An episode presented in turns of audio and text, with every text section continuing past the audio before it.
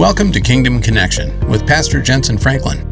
Can I ask you a question? What are you expecting from God today? If you're anything like me, I often go throughout my day with no expectation of Him at all. I often don't expect Him to answer my prayers. If I'm honest, it's because I fear risking belief. Well, believe it or not, God wants us to come to Him expectantly, confident that He is who He says He is. He won't be our genie in a bottle or our cosmic vending machine. But when we ask Him to show up in our life and we expect Him to be who He says He is, our expectations are an expression of faith. I want to talk to you about the power of expectation. There had been 400 years of silence. 400 years, the Old Testament ends in the book of Malachi with silence. God refuses to speak, no prophets, no words from the Lord. And we move 400 years ahead and we pick the story up in the book of Luke, where now the Bible gives us a clue to how the, the atmosphere that the Holy Spirit was looking for to be poured out in. And it says, and the people were in expectation. One translation, or one Bible, I think it's the English Bible, said that the people were on tiptoes in anticipation and expectation. It's tiptoe time again. We need to understand that if God is going to do something, He looks for people who have expectation. It's tiptoe time around Free Chapel. It's tiptoe time in the body of Christ. We need to expect God to pour out His Spirit. We need to start getting up on our tiptoes and expect God to do the impossible again.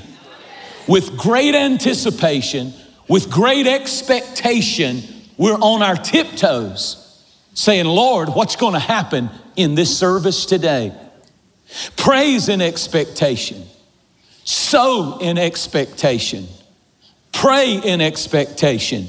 Expect miracles. Expect the outpouring of the Holy Spirit because the atmosphere that the fire and the baptism of the Holy Spirit is poured out in is when people are in expectation.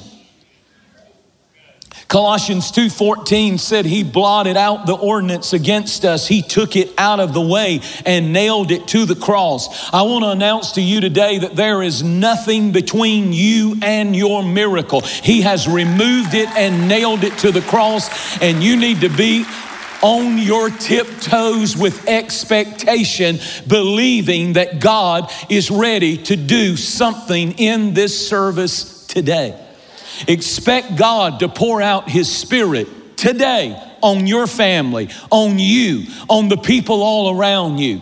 Expect pain to leave your body. Expect to be healed. Expect to receive a miracle. Expect to be delivered from alcoholism, drug addiction, fear, depression, defeat. Expect it. Psalms 119 and verse 126 said, It is time for you to work, for they have made void your law. In other words, when, when you see people just disregarding God and His Word, that's not a time to digress. That's not a time to be depressed. That's a time to get up on your tiptoes in expectation. He said, When you see people making the Word of God void and, and mocking it and laughing it, that's time for God to work. This is the time. Many of you are facing giants in your life and you've defeated the lion and you've defeated the bear, and he's gonna give you this giant, and you need to get on your tiptoes with expectation.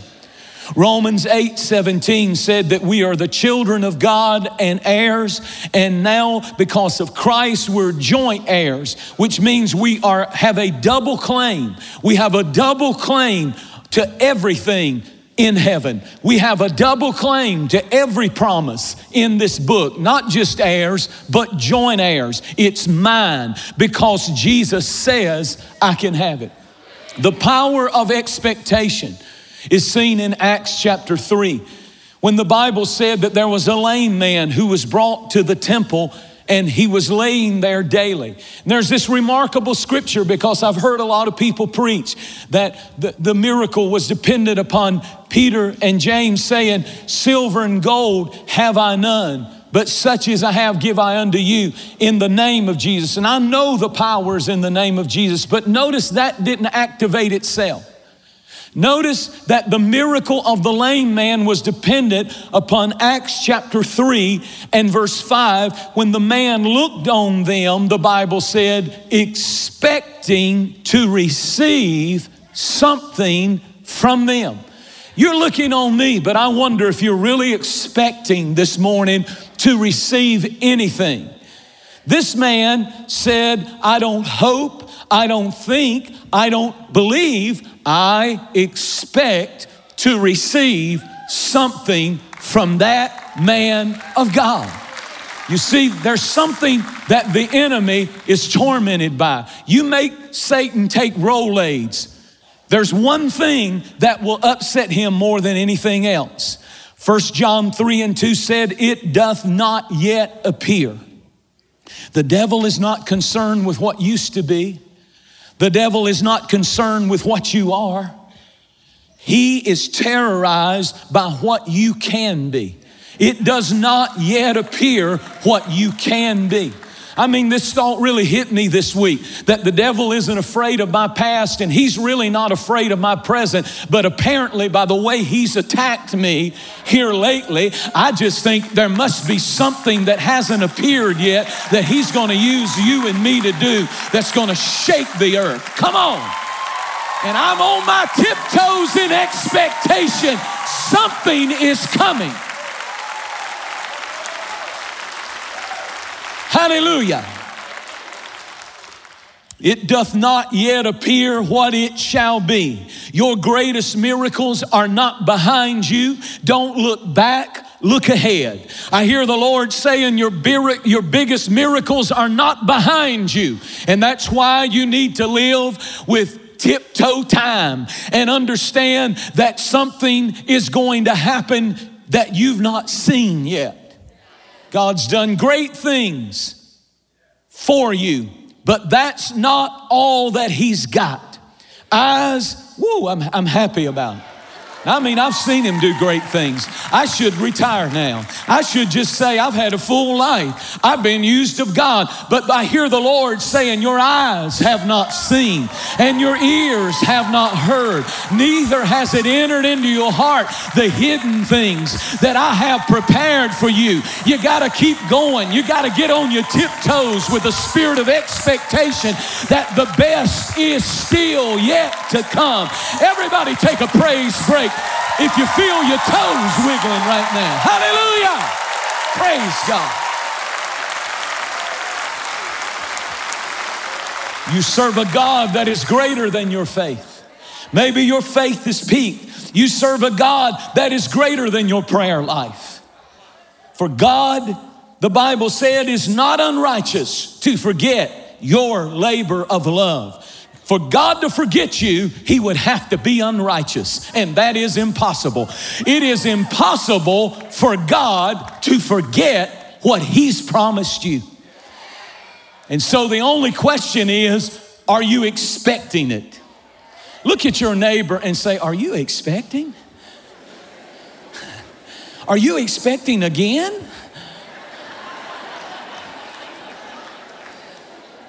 Unto them that look for him shall he appear. I expect it now. I expect it this Sunday. I expect it in this service. I'm tired of normal services. I'm tired of regular services. I'm expecting something to break loose. I'm expecting somebody to get filled with the Holy Spirit. I'm expecting somebody to get healed of cancer. I'm expecting somebody to feel the joy of the Lord break them out of a straitjacket of depression.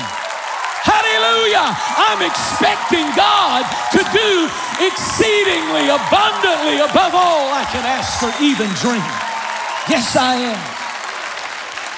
I'm expecting to be healed, filled, helped, blessed, saved, delivered, free. I expect a miracle. When they set that lame man down outside that gate, and he looked on Peter and John, he saw them, and he looked on Peter and John, expecting to receive something from them. But God saw that he came expecting to receive, and he thought he was going to get a get by blessing for the day, just enough to keep him going.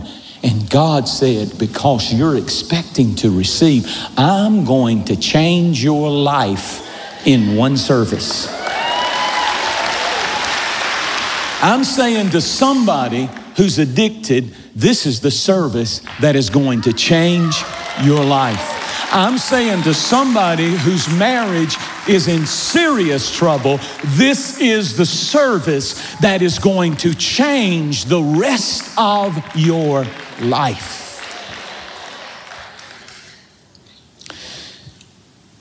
The Bible said in Mark 10 that there was a blind man named Bartimaeus who had a beggar's garment. Now, we read over that and we don't think anything about it, but the government issued them an official beggar's garment. It was a certain color that anybody, any citizen who saw a beggar on the wayside, on the side of the road, begging, if they had that government cloth or covering over them, it said, This is a legitimate beggar, and you can give to him knowing he really is blind, or ill. And the Bible said when he heard Jesus was passing by, he did something amazing. He took his garment, blind, he took his garment and cast it away, the scripture said. What he was saying was, I know I can't see yet. I know I'm not healed yet. But if Jesus is anywhere in my vicinity, I'm casting away, expecting fully that I will never go back to that life of begging again. Jesus is going to give me a miracle today. And immediately he received his healing. The people were in expectation. The next verse I indeed baptize you in water. But the one that's coming after me, see, listen to this, folks. Jesus is God the Father's gift to you of eternal life. But the Holy Spirit is Jesus's gift to you to empower you in this life. And he, speaking of Jesus, shall baptize you, John the Baptist said, in the Holy Ghost and fire. What does that mean? The Holy Spirit desires you. He wants to do five things. Number one, He wants to invade you. An invasion is a military term of warfare. When one army invades the territory of another army, they conquer it. It's an invasion. They're all over the place. They're coming in from the land, the sea, the air. When the Holy Spirit comes into you, it's an invasion internally. He comes in to fill every inch of you. He wants to invade your life with His presence. Secondly, not only will he invade you, but he wants to envelop you. The word envelop is found in Ephesians 1:13 when it says, the Bible states we're sealed with the Holy Spirit of promise. I have here a letter, and this letter I'm putting in an envelope, and that's what it means to be enveloped by the Holy Spirit. This is you, this letter is you, and I'm putting it in the envelope. I'm sealing the envelope because Ephesians 1 said you're sealed by the Holy Spirit of promise. That means dirt can't get to it. That means uncleanness can't touch it because it's been sealed by the power of the Holy Spirit.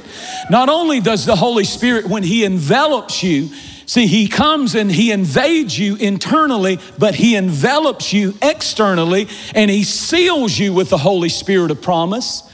Then He delivers you because an envelope delivers the contents wherever it's supposed to go. So he wants to deliver you out of one place and take you to another place, uh, out of defeat and out of uh, addiction and bondage and into victory and joy.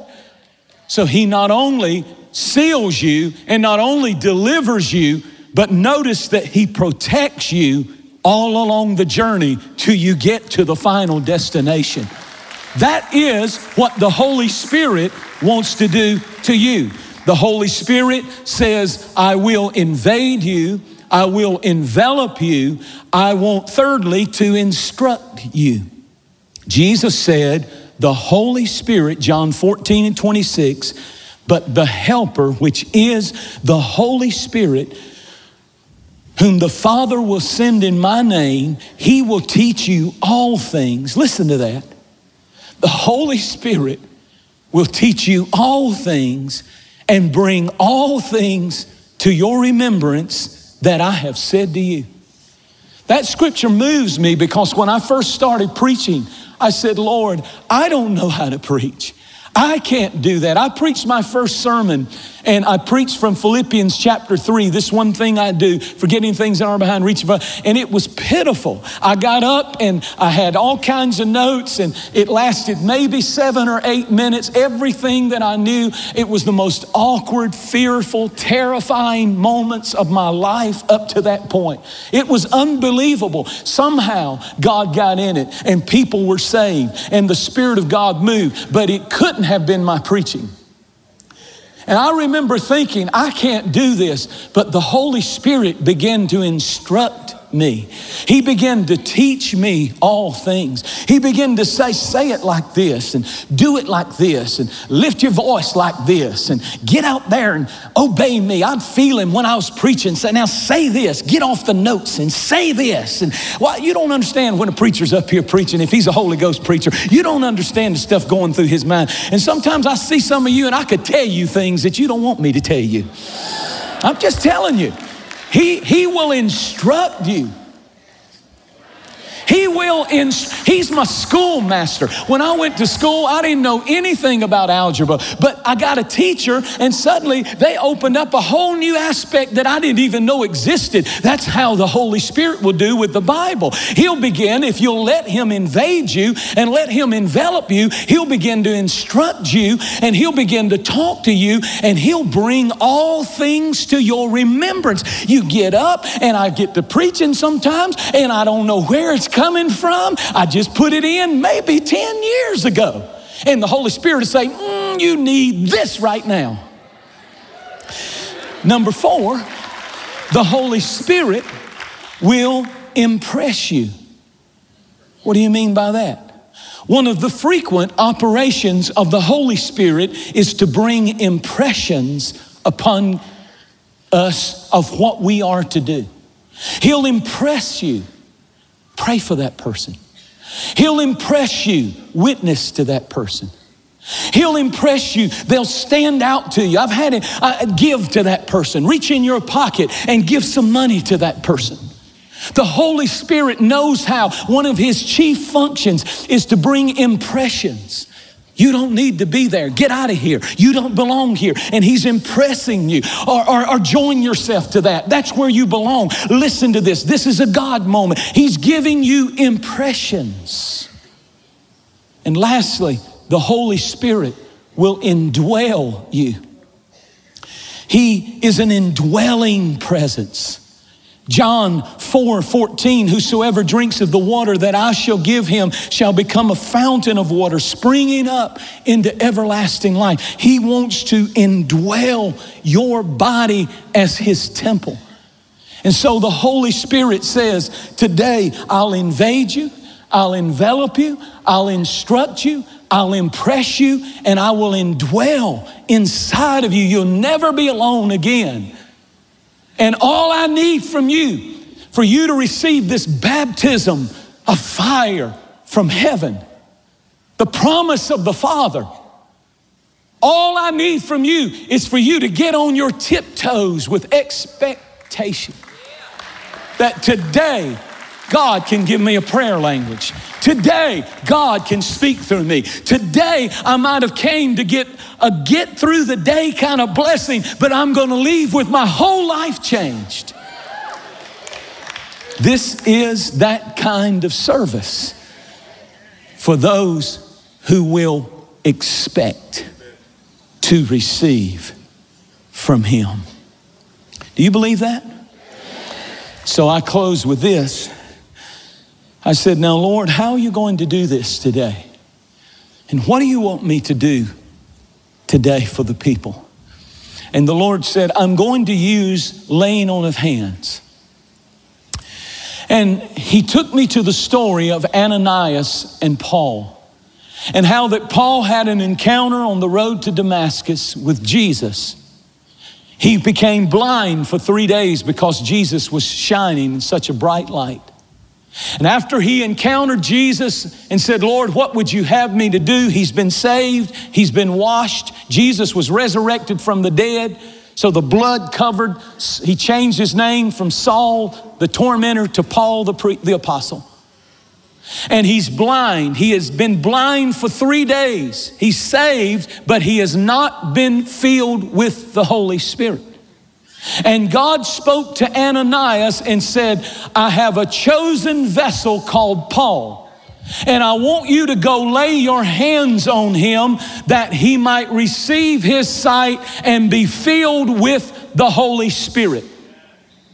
And Ananias went and said, Brother Paul, the reason he called him brother is he was saying, I know you're part of the family of God. You're saved, but something is missing. You need to be healed and filled with the Holy Spirit.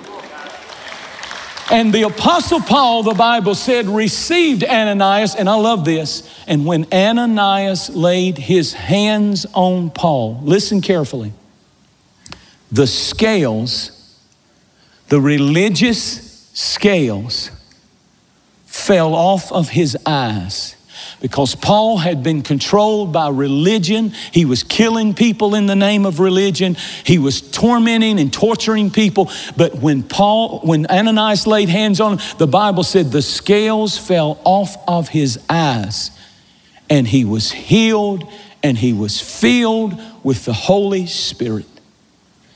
And today, what I sense in my heart, without a lot of fanfare, but if you want to be filled with the Holy Spirit, if you want the scales of religion to fall off, if you have come into this house today and you need a miracle of healing, if you need help, if you need deliverance from an addiction, this is your service. It's tiptoe time for you.